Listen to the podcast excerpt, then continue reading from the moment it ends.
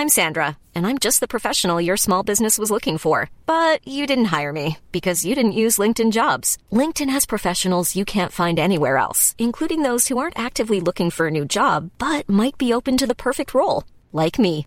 In a given month, over 70% of LinkedIn users don't visit other leading job sites. So if you're not looking on LinkedIn, you'll miss out on great candidates, like Sandra.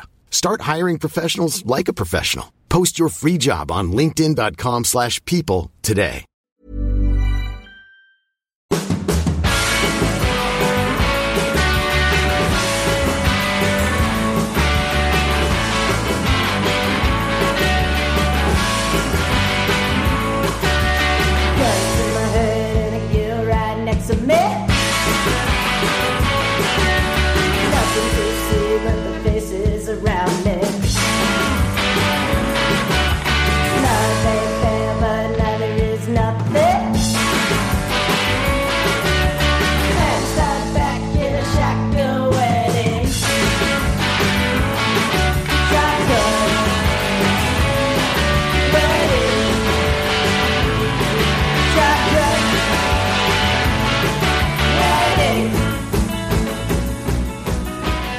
Välkomna kära lyssnare till Indiepodden avsnitt 100. Yay! We did it! Det har varit det som varit överhägat, men liksom räknat ner här nu senaste veckorna i alla fall. För det börjar ju osa lite så här, 90 nu närmar vi oss nummer 100. Har du gått omkring och varit pirrig hela dagen, Anna, inför detta? Ja, men jag känner ju att jag är ju inte riktigt så här uppe på 100, utan jag ligger lite efter, så att jag är ju otroligt stolt å era vägnar, men jag behövde själv inte vara så där supernervös, kände jag. Men det är ju därför vi har kommit överens här nu, i och för sig inte stämt av det med dig, men vi kan lika säga det nu att vi tänkte ju ta ledigt nu här i off-season, så får du täcka hela hösten här och vintern. Ja, det så är väl lugnt. Du kommer ju vara uppe i jämnt antal här snart. Ja, men det är bra. Jag tar och läser in FF-bloggen som jag ändå skriver varje dag, så jag läser in den varje dag, så släpper vi den läst som en gammal lästidning. Så kan man lyssna på den som godnattsaga. Fair enough. Ja, det är bra. Ja, jag heter alltså Ronny Larsson Miles och Anna Andersson såklart, och Jakob Fredriksson är vi som ska guida er här genom den här veckans podd där vi ska avhandla säsongsavslutningen på Long Beach. Jag var tvungen att tänka efter det, och på väg att säga Laguna Seca. Vi har en ny IndyCar-mästare, Alex Palou, och en racevinnare i Colton Herta ännu en gång. Det är alltså, tänk om han hade hittat formtoppen lite tidigare, Colton Herta, då hade han ju varit då hade han varit ännu högre upp i mästerskapet. Han är ju fantastisk att se när han är i sån här hög form. Från 14:e plats på kvalet som han bommade rätt rejält. Det var roande på sätt och vis. Och sen klättrar han ju, han kör ju verkligen upp sig genom hela fältet och vinner bara med en halv sekund i och för sig före Josef Newgarden som hade lite däcksförsprång mot slutet. Jag tyckte det var riktigt, riktigt kul lopp. Mm. Absolut, det är ju det som är lite sådär med Colton Herta än så länge, att han är så fruktansvärt ojämn. Men det kommer bli sjukt spännande att se honom om genom 4-5 år. Det kanske inte ens behöver så länge. Men lite hög och jämn nivå på det där, så blir det ju ett helt annat resultat i slutet av säsongen i alla fall. Han kommer att leda alltså 391 varv. Jag tror det är flest varv på hela säsongen. Dixon ledde ju väldigt många varv på ovalen i Texas. Så där ryckte Dixon ifrån den statistiken. Men Herta, han antingen vinner eller kraschar han, och det har vi fått ett par bevis på den här säsongen. Ja. Men precis, men han är ju ändå, han är ju fortfarande ung, den här grabben. Han behöver antagligen en hel del mer erfarenhet under västen, och det har vi ju sett. Jag menar, vi såg ju hur Marcus stressade honom här tidigare i år när det var Marcus som vann och han som körde bort sig just av den här problematiken för att han inte är riktigt cool än. Det är lite symptomatiskt tycker jag, för tar du en sån som Max Verstappen till exempel också, som har varit extremt duktig, extremt tidig, så han har också liksom varit lite för bra och för hetlevrad för sitt eget bästa och liksom var tvungen att mogna in i en roll där man hittar den här jämnheten som han ändå börjar hitta i allra högsta grad. Och jag tyckte på den dokumentären nu om Michael Schumacher som är på Netflix nu, där pratar de ju också om att han är många gånger överarbetad. Han var lite för bra väldigt tidigt också på ett sätt, och han har ju också hittat in den här jämnheten, men han överarbetade ibland. Köper ni min tanke här lite nu, att Colton Herta är lite samma sak, att när man är så talangfull som man är så tar det ett tag att hitta rätt nivå för man, så man inte liksom överjobbar. För Colton Herta hade antagligen kunnat köra med lite marginal i kvalet och ändå ta på position med tanke på hur dominant han hade varit under båda träningarna. Ja, men alltså, det är inte, behöver inte gå längre än att titta på att pojken måste bli man. Det är samma sak med Lewis Hamilton. Alltså, han var ju, stod ju på pallen i sitt första race. Han vann lopp sitt första år. Han slog som VM-titeln sitt första år. Misslyckades med det. Eller vad man får säga, det året 2007 när Kimi vann. Och han gjorde ett par ödesdigra misstag. Året efter så vann han.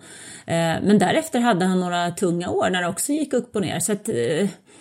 jag tror att det är likadant för de flesta och i de flesta idrotter dessutom. Det är väl inget konstigt vad man behöver lite erfarenhet så man lär sig vad man ska göra och hur man ska hantera saker. Alla kan ju inte vara Carolina Klüft liksom. Det är lite annorlunda dynamik i IndyCar för här, det är som Formel 2 och Formel 1 i ett och samma. Man får alltid en instegsperiod, en inlärningsperiod som man inte får i Formel 1. För där ska man ha gått igenom det i Formel 3 och Formel 2 redan. Medan IndyCar är mycket mer dynamiskt och inte... bara för hierarkin bland stallen och bland förarna i fältet nu på Long Beach. Utan även förarnas bakgrund eftersom de kommer från så många olika hörn av motorsportvärlden.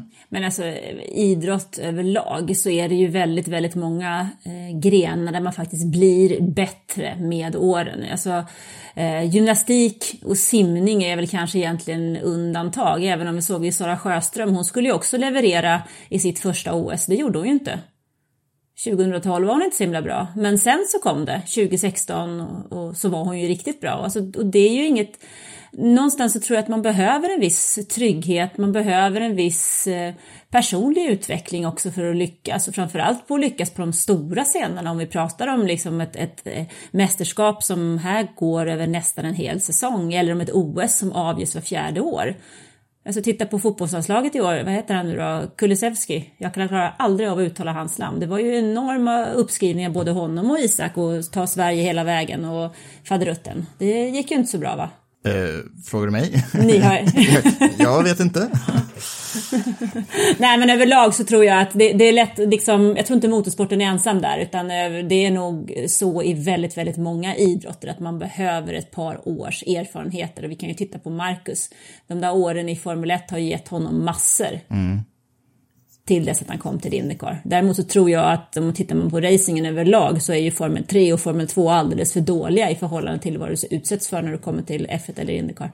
Steget är för stort. Ska vi titta igenom helgen på Long Beach och det som händer då? Vi kan väl egentligen hoppa lite träningarna. Herta var väldigt snabb. Men om vi hoppar in i kvalet. Det blev ju ett händelserikt kval. Herta som kvaddade ut sig och sen så blir det en del... bestraffningar som gör att det blev ett långt kval också. I Formel 1 så delar man ju ut bestraffningar efter kvalet avgjort bara för att få rulla igenom allting så fort som möjligt. I IndyCar väntar man till att gå till nästa kvalpass inte förrän som man har delat ut rätt sorts bestraffningar. Tycker ni att det är en bra sak? Jag tror vi har gått igenom det här tidigare men ändå. Ska man ge ut bestraffningarna och sen fortsätta kvalet eller ska man bara rulla igenom kvalet och sen tänka på bestraffningar efteråt? Jag tycker nog att Formel 1-varianten faktiskt är bättre. Att man rullar igenom kvalet och tar bestraffningarna i efterhand. Mm. För annars tycker jag att det blir vansinnigt rörigt. Även om visst man kanske blir bestraffad på fel sätt då. Men någonstans så känner jag ändå att nej, det tycker jag nog. Lite mer eftertanke? Ja, men lite mer eftertanke och kanske... jag tänker också tittarmässigt. Det blir ju jäkla rörigt för tv-produktionen alltså. Det kan och det blir ju inte den bästa tittarupplevelsen. Så kan väl jag tänka på det. Vad säger du Ronny?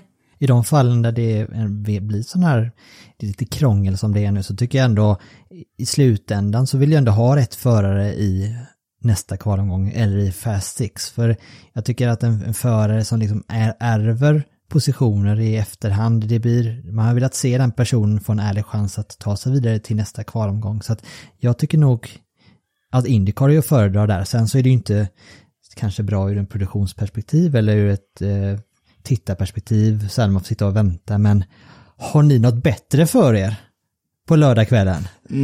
Nej, oftast inte egentligen, inte just lördagskvällar och det Den här gången så var det ju också kontrovers om gul flagg just då i Fast 12 som rånade Patricio O'Ward chansen.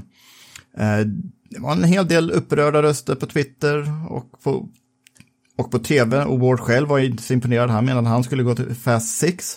Men det här var ju väldigt likt det som hände på Indianapolis. Egentligen tycker jag att det var som hände på Indianapolis, alltså senast kom jag på roadcoursen, att det inte borde varit en bestraffning, men här var det ju gul flagg faktiskt. Det vill jag mena den här gången när Scott Dixon hade snurrat ut ur sista kurvan och rullade baklänges över mållinjen. Och så kom Felix förbättra sitt varv, men det var ju gul flagg.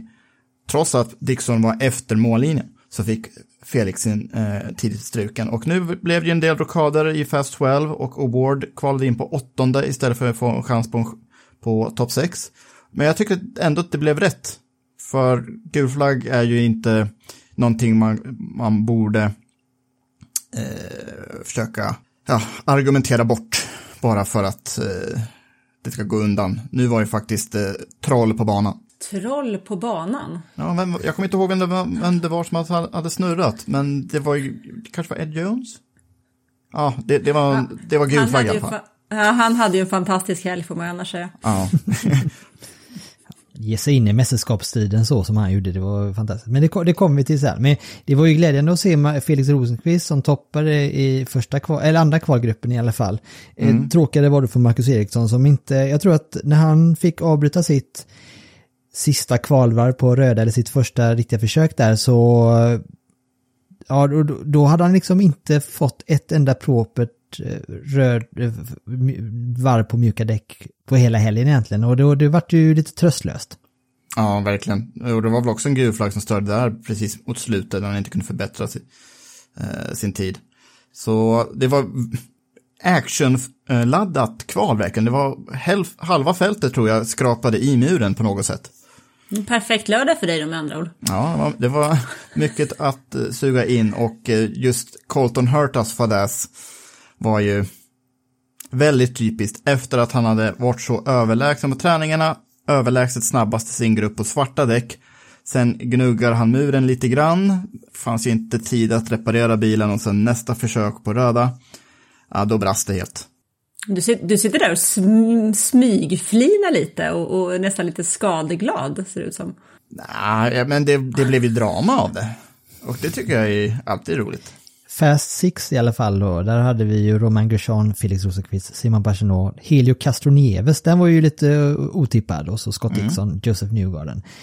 Nu räknar jag om sen resultatet i bakvänd ordning. Så det var så Josef Newgarden som tar på position, Felix på en 5:e plats, Helio Castroneves kvalar 3. Vad säger ni om hans insats? Helio? Ja. Ja, jättekul att han är tillbaka i god gammal form. Han var ju lite av en kvalkung innan Will Power dök upp i Penske. Och han har ju alltid haft ett spännande temperament, och det visar ju den här helgen med, och det var kul att se honom få leda 15 varv också, så det båda ändå gott för Castroneves inför nästa år när han gör comeback på heltid för första gången på 5 år. Ja, men det tycker jag också. Han har haft lite så här härliga inhopp i år ändå som ger lite mer. Minst sagt. Ja, jo men alltså Indy 500 är ju någonstans över allt annat, men ändå så tycker jag att han har varit en sån här ljusglimt, kan jag säga så? Oh, ja. Och det du hänvisade till Jakob, hans temperament, jag antar att du menar warm-up-incidenten mellan honom och Alex Rossi där Alex klämmer Castroneves där då, och han blev ju arg på gammalt klassiskt amerikanskt racingvis. Vi kan väl höra hur det lät. You should take a look at what's going on and it's totally unnecessary. Totally unnecessary. It's absolutely insane. So I'm pissed off about it, but anyway, just come down and move on to the race, but he'll turn and we'll come. How much does this set you back in preparation for the race where you've got a chance to win? It's ridiculous. It's a f***ing warm-up. It's ridiculous. I gotta watch it. It's absolutely insane. Det är uppfriskande då. Ja, det roliga är ju att han bara, men vi går vidare, och sen så får han en till fråga och då slänger in en F-bomb. Jo, men Castroneves är ju oftast skärmgossen. Han var ju med i Dancing in the Stars och The Pawns ballerina typ. Men han har ju ett hett temperament, och det är kul att se den jävla ranamman ändå. Vad säger vi om Felix Rosenqvists femteplats där nu och den upp- och ner-säsong han har haft? Vad säger du, Anna? För det var ju väldigt övertygande kval han gjorde. Absolut, det är ju jättekul att se Felix i den ändan av startfältet, känner jag, i slutet av den här säsongen. För att han har ju haft, alltså det går inte att säga att han har haft en usel säsong. Den har ju varit bedrövligt usel. Det har ju varit måste ju ha varit fruktansvärt tufft. Jag vet att jag pratade med honom någon gång i somras, så han sa det att det jobbigaste är att man jobbar. Man ser liksom inget ljus. Man vet bara att det kommer, men man har ingen aning om när det kommer. Det kan komma nästa vecka, men det kan vara 2 år. Liksom. Det gäller bara att jobba. Och det där har han ju verkligen fått testa på i år. Så att det känns ändå positivt, tycker jag, att han avslutar säsongen med ett riktigt bra kval. Så att han får en vinter nu att jobba och ändå känna att han inte har glömt bort hur det är att köra bil. Om jag får säga så här, det är ju bra att han de här senaste veckorna kört ifrån sin stallkamrat som ändå varit med och slagits om mästartiteln. Så har det ju sett ut på träningarna och kval de senaste 3 loppen. Men absolut, det tycker jag, du har ju helt rätt i. Så att det tycker jag ger en positiv känsla inför 2022. Och vi kan ju inför att vi ska börja snacka om racet, så kan vi ju nämna det att Josef Newgarden hade ju inför det här racet en matematisk chans att ta hem mästerskapet, och det krävdes ju att han skulle vinna racet och att de andra 2 skulle krascha ut sig. Nu tar han ju en övertygande pole position, och det får man ju säga, styrkan i att leverera så som han gjorde och vad avslappnad han var när han väl, eller avslappnad, han var ju superpepp och laddad till tänderna sen när han hoppade ur bilen och glad, men det var en väldigt avslappnad Josef Newgarden vi såg den här helgen. Han var nog väldigt lättad att ta den där pole position, och det var ju ärliga känslor han visade direkt efter kvalet.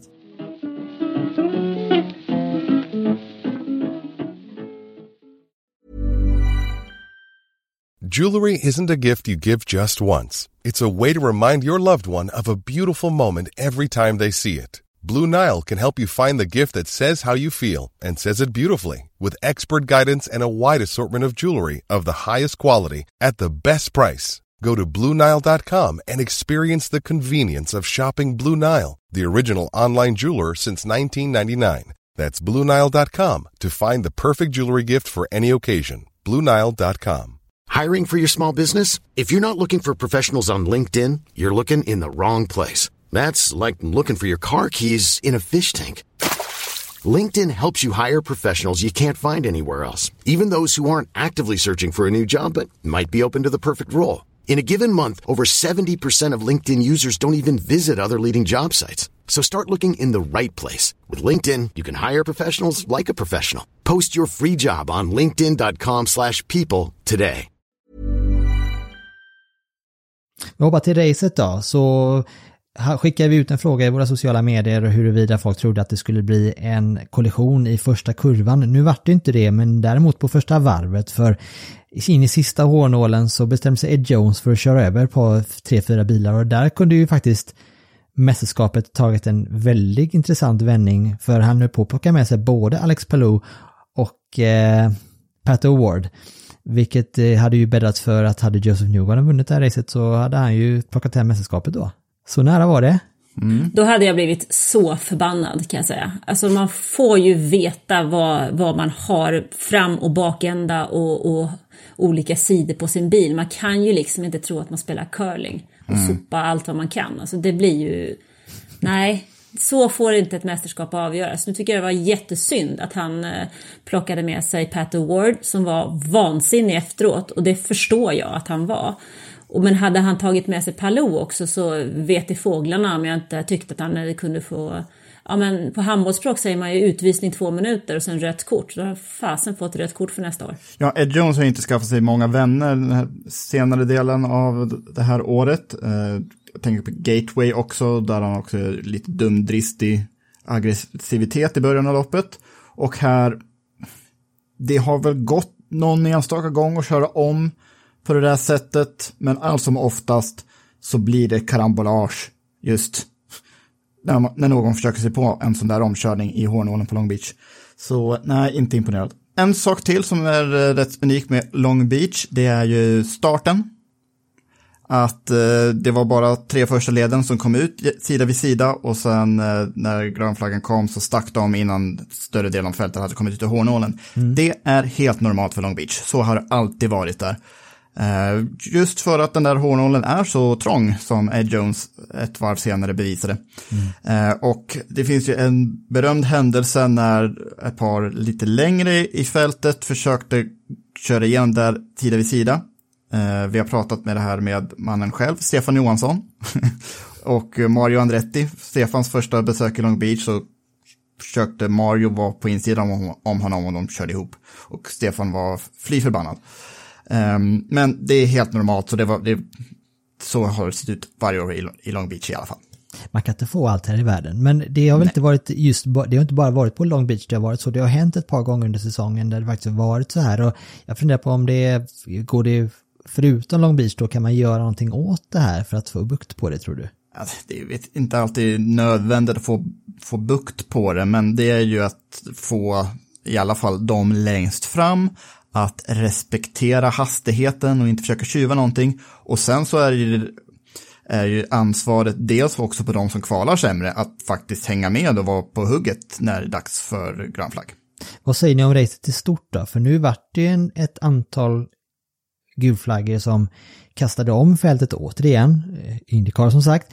Bland annat att Marcus Ericsson satt i muren och fick bryta det enda loppet för säsongen faktiskt. Det var ju synd att han fick avsluta på det här sättet. Men vi ska ju höra från Marcus om en liten stund här vad han själv hade för kommentar om racet. Men vad säger ni om racet i stort och hur det utvecklade sig? Tens ändå. Som jag sa, Colton Herta i hög form är fantastisk att se, men det blev ju inte avgjort för den sista stinten, och det är ju alltid ett gott betyg till ett race. Newgarden hade ju bra däck med sig och han var ju riktigt vass på kvalet, så han tappade ju aldrig pace egentligen under hela loppet. Och sen så var ju Dixon bakom Newgarden och skuggade mest hela tiden. Så jag tyckte det var ett spännande lopp. Alltså, än en gång ett lopp där man inte kunde förutse vilken strategi som skulle vara den vinnande. Ännu ett lopp där halvvägs in i det så visste vi fortfarande inte vem som skulle vinna. Och ja, vad mer kan man begära? Ja, absolut inte så mycket till än så, tycker jag. Det är väl det som är en av fördelarna med den typen av racing där vi får en vinnare på slutet. Det är ju fantastiskt. Det hade faktiskt likadant i F1 där, men där var det ju en regnskur som ställde till det. Mm. Men sen tycker jag det också är positivt faktiskt. En sån här dag när vi har ett mästerskapsavgörande och vi har folk som slåss om mästerskapet, även om nu Pat O'Ward försvann väldigt tidigt, så har vi ändå en ny kille som är där uppe och slåss om mästerskapet, som inte har varit i den där situationen tidigare. Och vi har en Newgarden som vet att händer någonting längre bak så kan jag ha chansen. Och det ger ju en extra krydda till racet vid sidan av att det är en finalrace, när vi vet att det är det här racet som avgör. Det var inte avgjort för 3 racen.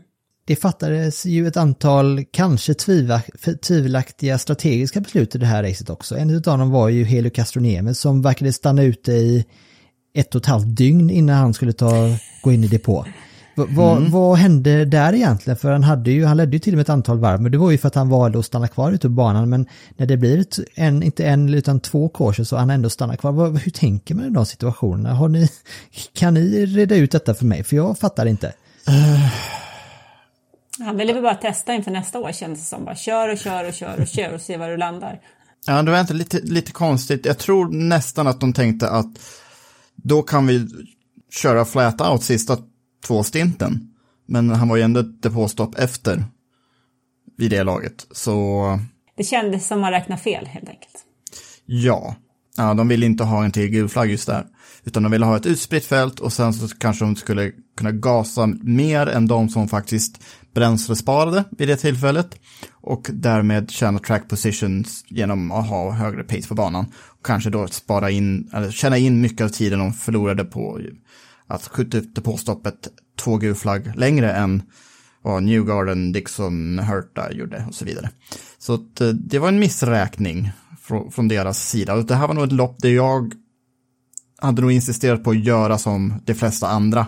Track position är viktigt på Long Beach. Man behöver fräscha däck eller mycket push to pass för att göra omkörningar.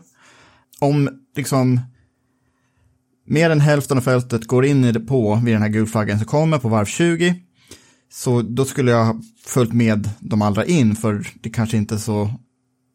Man ger sig inte ett jättebra läge när man är på en helt unik strategi som har ett jättesmalt fönster att faktiskt fungera mot slutet. Och Felix, ja, hade en lite bättre tanke än Castroneves, men de gick inte heller in på det 20:e varvet, utan de gick in när nästa gulflagg kom ett antal varv senare, runt varv 27 var det väl.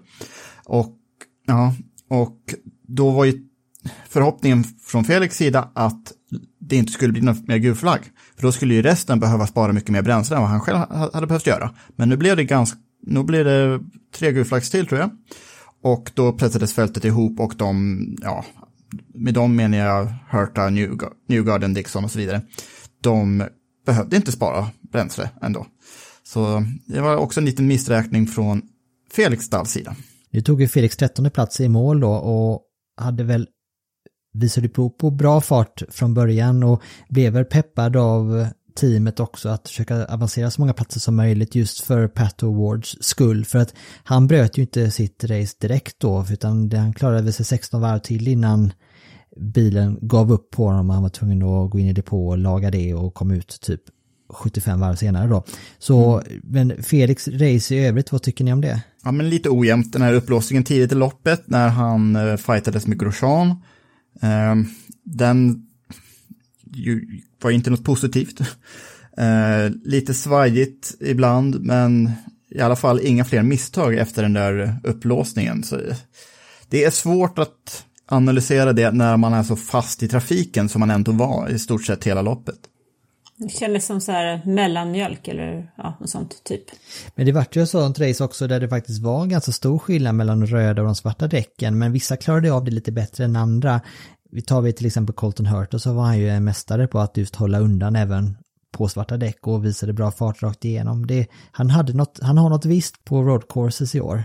Eller street courses menar jag. Ja, han har visst på de svarta däcken också. Han får dem alltid att fungera. På Laguna Seca där det var samma sak.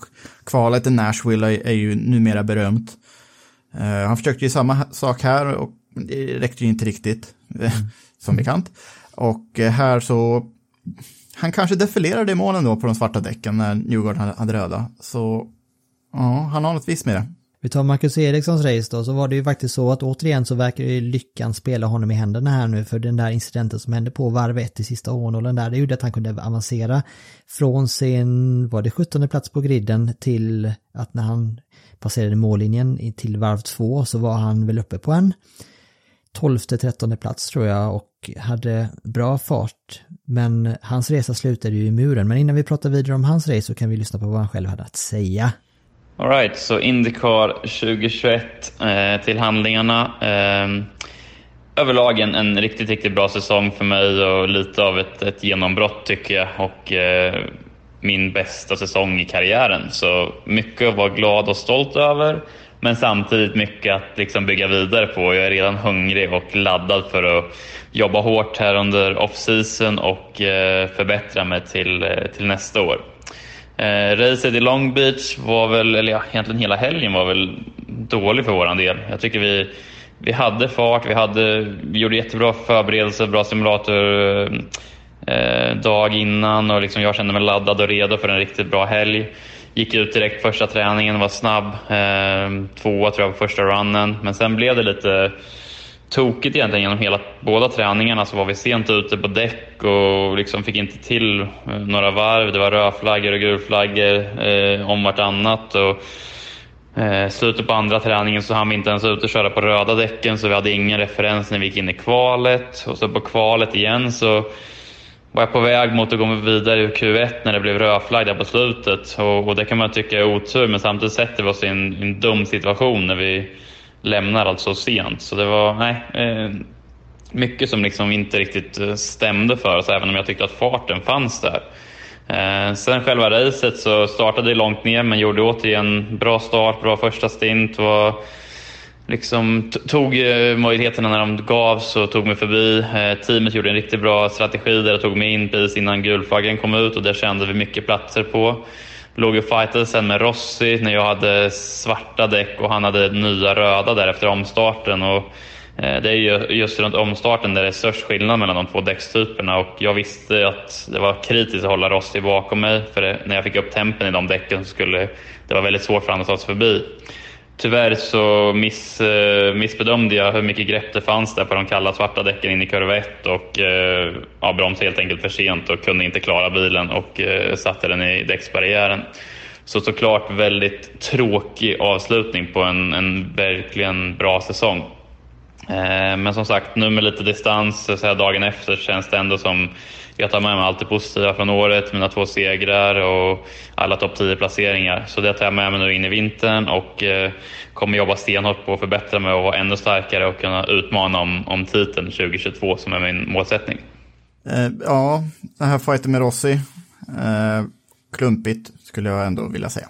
Ja, det kändes som... ett litet steg tillbaka. Efter en otroligt positiv säsong så var det inte sådär jätteroligt slut. Nej, men jag tycker ändå det är betryggande att höra honom säga det, att han grämde sig ju väldigt mycket efter detta då. Men med lite distans till något dygn senare så har han ändå landat i att det stora hela att det har varit en bra säsong, och det är väl lite utav Marcus Erikssons signum och styrka också, just att han kan se det positiva och blicka framåt. Och jag såg, det var någon bild han släppte på Instagram stories där han hade börjat fila på sin säsongssammanfattning där det var summeringssäsongen, mål inför säsong 2 typ och sådär, och så där stod det bara win i feta bokstäver. Det var där han började, vinna skulle vara nästa säsong då. Jag är nyfiken på vad hans mål inför den här säsongen var, för när jag pratade med honom innan säsongen började då sa han att han hade några privata mål som han inte skulle hålla för sig själv tills vidare. Undra om han uppnådde det han ville uppnå som han höll så hemligt. När jag pratade med honom under säsongen, eller här inför nu de sista, om det var 5 racen eller vad det var, så sa han att han hade uppnått sina mål i år. Mm. Och då var målet att vinna ett race och att vara topp 5 i mästerskapet. Nära. Eftersom Marcus klassificerades på 28:e plats i loppet, det gav bara 5 poäng, så tappade ju trots allt Colton Herta trots han hade så hyfsat god marginal. Herta maximerade ju med segern, eller han maximerade innan han tog 53 poäng eftersom han kvalade inte på pole position, men Herta tog 5:e plats i mästerskapet ändå.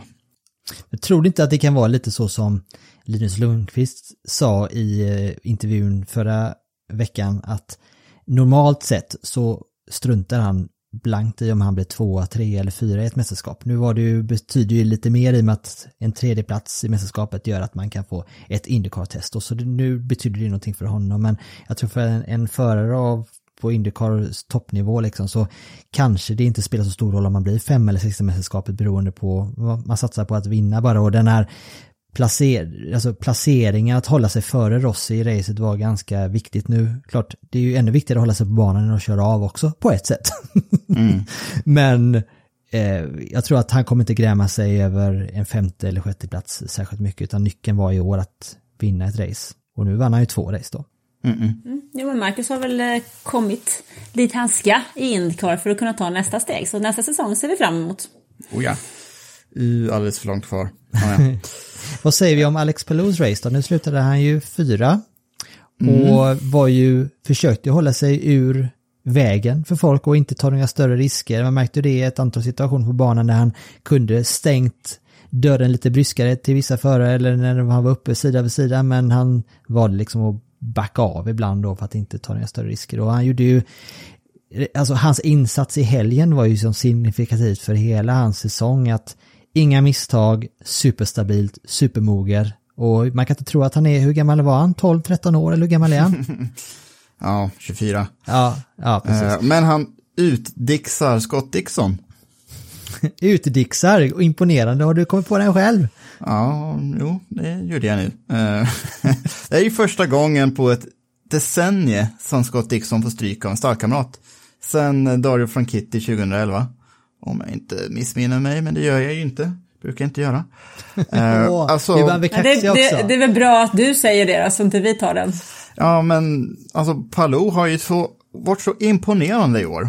Inte för att han varit spektakulär, men det är ju varit så spektakulärt bra. Om han hade fått köra i mål på Gateway, om han hade fått köra i mål på Indianapolis Road Course då direkt i samma veva där, då hade han ju tagit hem det här mästerskapet överlägset i poängen. Så jag är lite shell-shocked av Palous Scott Dixoneska avrundning av säsongen. Men, och ärligt talat, om att han blir fyra det här sista racet och kör liksom ur vägen för allt annat. Ja, men han har ju ett högre syfte med allting. Killen vet ju vad han har ju bestämt sig för vad han ville ha, och har ju kört efter det hela säsongen och se till att hålla en otroligt hög lägsta nivå hela tiden. Så att fantastiskt bra insats, och den här killen känns ju som att han kommer att finnas med väldigt högt upp under väldigt många år framöver, för han vet precis vad han ska ha, och det är en titel. Ja, jag skulle vilja säga att Josef Newgarden, Scott Dixon och Alex Palou, det är väl de tre förarna nu och just i år som har varit de här som alltid är super och otroligt jämna och sällan gör bort sig och gör väldigt väl avvägda beslut oavsett vad de kör eller vad som än händer egentligen. Så att de tre sticker ut nu, tycker jag, på griden lite extra mycket. Klippor. Det var lite kul, tycker jag, att Josef Newgarden efteråt sa att han tycker att Alex Palou är otroligt lik Scott Dixon. För det är ju precis det, på det sättet han har vunnit det här året, som du säger. Vad var det du kallade det för? Dixonettar ut, eller vad sa du? Utdixade Scott Dixon. Utdixade Scott Dixon. Dixonettar ut, ja. Det får bli titeln på nya veckans avsnitt, tror jag. Utdixad. Vad har vi då för slutställning i först topp 10 i racet och sen topp 10 i mästerskapet? Ska du ha äran att berätta det för oss, Jakob? Kan jag göra. Colton Herta vinner ju som bekant då. Josef Newgardens förhoppning att vinna mästerskapet gick ut på att vinna från pole position och leda flest varv, men han tog bara pole position. Men tvåa i loppet, 18 varv ledda mot Hertas 43, gör ju att Newgarden blir i alla fall tvåa i mästerskapet. Scott Dixon trea i loppet, Alex Palou fyra, Simon Pagenaud femma, Alexander Rossi sexa, Jack Harvey, Sebastian Bourdais, Takuma Sato, Will Power avrundar topp 10. Felix Rosenqvist hittar vi till slut på en 13:e plats. Och som vi sa, Marcus Ericsson 28 av de 28 startande. Och med det så har vi en mästerskapsställning där vi har såklart då Alex Palou, årets IndyCar-mästare, på 549 poäng. Josef Newgarden blir tvåa, han klättrar förbi Pat O'Ward, det sista han gör, på 511 poäng. Pat O'Ward trea på 487 poäng. Sen har vi Scott Dixon, Colton Herta går förbi Marcus Ericsson och plockar då med det 20 poäng mer om Marcus gjorde då. Så Colton Herta 455 poäng och Marcus Ericsson 435 poäng. 7 Graham Rahal, 8 Simon Pagenaud, 9 Will Power och Alexander Rossi som avslutade hyfsat starkt här nu på en avrundad topp 10 då. Och så vad hittar vi? Felix Rosenqvist, 21:a plats. Och sen så kan vi också nämna det att i uppgörelsen av Rookie of the Year så blev det Scott McLaughlin som vann den titeln då för Romain Grosjean. Scott McLaughlin fick 305 poäng och Romain Grosjean 272, men det får man ändå säga det att hade Grosjean kört full säsong på alla ovaler också, så tycker jag tycker ändå han har varit lite vassare i år än vad Scott McLaughlin har varit. Igen en spektakulär insats för Grosjean som slutade i muren. Det hände väl på kvalet också, om jag inte minns helt fel. Men det är därför vi älskar Romain Grosjean. Ja, då var säsongen till ända då. Ja, vad tycker vi? Var det en bra IndyCar-säsong? Ja, men det tycker jag. Alltså har vi ett mästerskap som avgörs i det sista racet. Har vi en överraskande vinnare i Indy 500. Och vi har med svenskt högst upp på pallen vid 2 tillfällen, och som också är med och slåss och har en chans på titeln de sista racen, då tycker jag ändå att vi ska vara otroligt nöjda. Tycker du inte? Ingen som har vunnit fler än 3 lopp, ingen som stuckit iväg i mästerskapet, ovist mest hela tiden, inte ett enda lopp där man på förhand kunde säga att det är klart den här kommer att vinna. Det är så motorsport borde vara i alla klasser, överallt över hela världen, och det är få som levererar mer än IndyCar just senaste 4-5 åren. Nu är det bara 5 månader då, kvar, är inte det? Februari, ja. Februari är det igång igen. Februari. Och vi gör väl som så här nu i Indiepodden att vi kommer ta en veckas paus här nu, men återkommer om ungefär 2 veckor igen med ett eftersäsongen-avsnitt. Vi ska försöka summera allting. Vi har ju lite olika... vi har haft vilka har tagit mest fest på position till exempel, vilka vann teammästerskapet, vilka vann konstruktörsmästerskapet, vilka är våra hissar och dissar och vad säger egentligen våra svenska förare om säsongen. Vi har ju också anledning att återkomma till hur slutställningen i Indy Lights till exempel och hur det gått för våra svenskar där. Men det kräver lite extra förberedelse för att göra det avsnitt lite extra gossigt för oss. Vi måste avgöra vilket som var årets livery och så vidare. Årets omkörning, lite sådana saker måste vi höra vad våra lyssnare tycker och så vidare. Det känns som att jag behöver 2 veckors paus för att kunna förbereda allt det där. Ja, du tar väl lång, jag räknar bara upp det du ska förbereda, Anna, så jag återkommer med det jag, Jakob och Gerga ska göra. Men jag skulle ju lämna en podd om dagen, var det inte så nu? Fram till årsskiftet, eller vad var det? Ja, en i veckan räcker. Precis, då kommer ni inte vilja höra av mig när säsongen startar igen, jag lovar. Jag vill alltid höra mer av dig, Anna. Och av dig, Jakob. Detsamma. Ja, jag tror att du sa detsamma, annars kände jag hade känt mig lite lämna. Och på tal om Indy Lights så har vi ju det sista racet här nu till helgen där vi har Linus Lundqvist och Rasmus Lind tillbaka i sina bilar. Ja, Mid-Ohio. Så det är lite lustigt med den Lights-säsong som avslutas efter IndyCar-säsongen och de har ett eget event. Det här har också hänt ett antal gånger tidigare faktiskt. Redan innan IndyCar gjorde ett comeback på Laguna Seca så brukade Lights-säsongen sluta på Laguna Seca. Nu är det på Mid-Ohio och det är 15 poäng som skiljer Kyle Kirkwood och David Malukas. Lundqvist är ju tyvärr avhängd, men det är nog värt att kolla på. Det kommer ju sändas som vanligt på Linus hemsida och på lite YouTube-kanaler världen över. Så varför inte kolla på det då i helgen som kommer? Det ska bli spännande att se om Linus och teamet kan studsa tillbaka där. För senast de var på Mid-Ohio, det var de väl tidigare under säsongen, va? Ja, precis. De var ju där med IndyCar i juli då. Och då hade de ju, som Linus sa i förra veckan, lite mer att önska av farten där. För att se om de har lyckats hämta hem det, och det ska också bli väldigt spännande att se Rasmus Lind tillbaka för Hunkos Racing och se om man kan få till det med i kvalet också så att han kan vara med och fightas. Så att jag tror att jag har magkänslan säger att vi kan få se en riktigt rolig svensk helg på Mid-Ohio. Ja, det ska jag bänka mig för. Och en pallplats för bägge, åtminstone, kan man väl hoppas på inför vinteruppehållet. Kan vi rent utav kräva det? Ja, det tycker jag. Ja, det återstår att se. Men då, det tar vi också då och går igenom om 2 veckor. Tack till våra samarbetspartners Automotorsport och TicoRacingShop.com, och glöm inte när ni alltid har 20% rabatt på stefanjohansson.art om ni använder rabattkoden Indiepodden, precis. Tack så mycket. Ha det bra. Tack. Hej.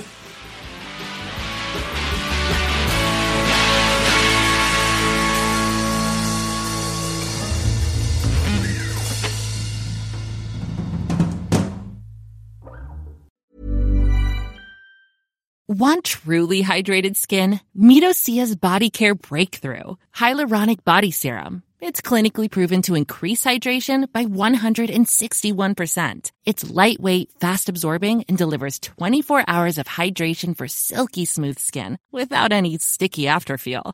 Treat your skin to clean, vegan skincare from Osea. Get 10% off your first order with code SUMMER at OseaMalibu.com. That's OSEA Malibu.com code SUMMER.